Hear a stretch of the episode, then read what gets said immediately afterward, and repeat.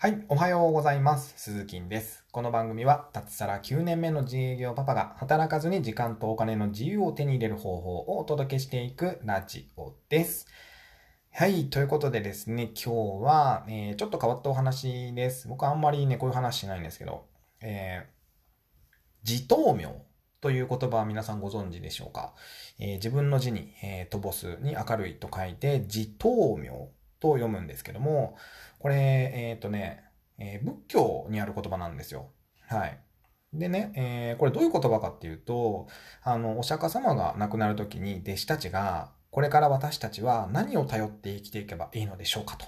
ね、嘆いていたそうなんですね。弟子たちがね。それは嘆きますよね。亡くなるんですからね、お釈迦様がね。で、その時に、えー、お釈迦様が言った言葉が、わしが死んだ後は、自分で考えて自分で決めろ。大事なことは全て教えた。と言ったそうなんですね。で、これどういう意味かというとですね、要はもう自ら明かりを灯せと。こう、誰かが灯してくれる明かりを頼りに暗闇の中を歩んでいくのではなくて、自らが明かりとなれ。えー、つまり、まあ、己で指針を持たないといけないということですね。いう言葉になります。で、えー、僕これを読んだ時に、いや、これ本当にそうだなと思って、あの、今の時代は特にそうですよね。こう何かを判断していく時に、やっぱりこう自分がこう明かりを灯していかないと、こう間違った方向に進んでいったりもするわけですよ。うん。で、やっぱりこの今の時代、こう変化がものすごい早いじゃないですか。ね。なんで、こう、まさにね、こう、今の、こう、人生の指針になっているんじゃないかなと、僕はこの言葉を聞いた時に思ったんですね。あの、まあ、要は自分の人生は自分で決めていくってことです。あの、簡単に言うと。うん。で、これなかなか分かってても、こう、できなかったりするわけですよ。こう、迷った時は誰かにちょっと相談して、あ、そうなのか、じゃあそうやってみようとかね。あの結局は自分で決めているんですけど、うん。で、結局それってでも誰かが飛ばしてくれる明かりを頼りに、こう、暗闇の中を歩んでいくわけじゃないですか。でもそうじゃなくて、自分が明かりとなって、こう、突っ走っていきなさいよということをお釈迦様は言っているんですね。うん。で、これからの時代ってやっぱりその、なんかこう決定するとき、意思決定をするときって、こう、めっちゃ大事だと思うんですよ。で、正しい意思決定の方法を学ぶことっていうのはやっぱりこう最大のリスクヘッジになるのかなともう思ったりもしてます。うん。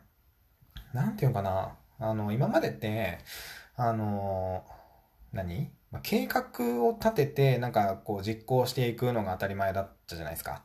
例えば、えー、っと、まあ、高校、いい高校に入って、いい大学に入って、いい会社に就職して、で、何歳で結婚して、で、何歳ぐらいで、えー、子供ができて、で、何歳ぐらいではこう家を建てて、で、何歳までには返し終わって、あとは老後を過ごしていくみたいなね、こう計画があったわけじゃないですか。